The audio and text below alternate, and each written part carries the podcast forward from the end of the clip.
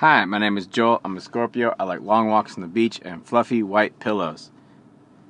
I just wanted to remind everyone that people who only share memes and who only repost things that are either funny or important or serious and or not important any combination of those fucking things if that's all that they do that's cool.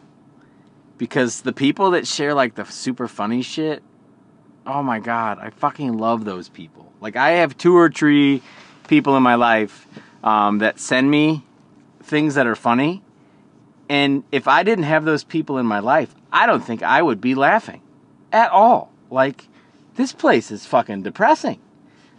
Like the first person that I ever met who took it upon themselves to funnel funny memes into my face hole is a guy named Chewbacca Uncircumcised. And I met this guy through an internet message board, and we were friends on Facebook before I deactivated.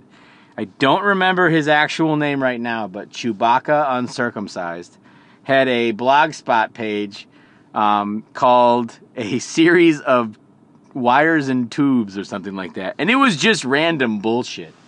And it was everything. Like I would go to this page and document when like I would resave the bookmark with the date that I was last there. So I would reload the page from that date just to get all the new shit. Like I was gung ho about this dude's random shit page.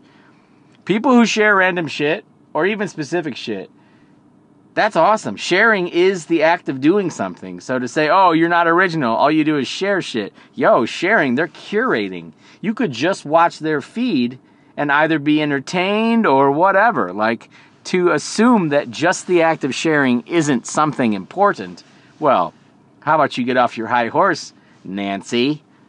Or is your name Calvin? I don't think I know anybody named Calvin. I don't think I know a couple Nancys. And then Nancy from now on. That's a great Father John Misty song. So I just wanted to uh, remind those that just share memes. That's awesome.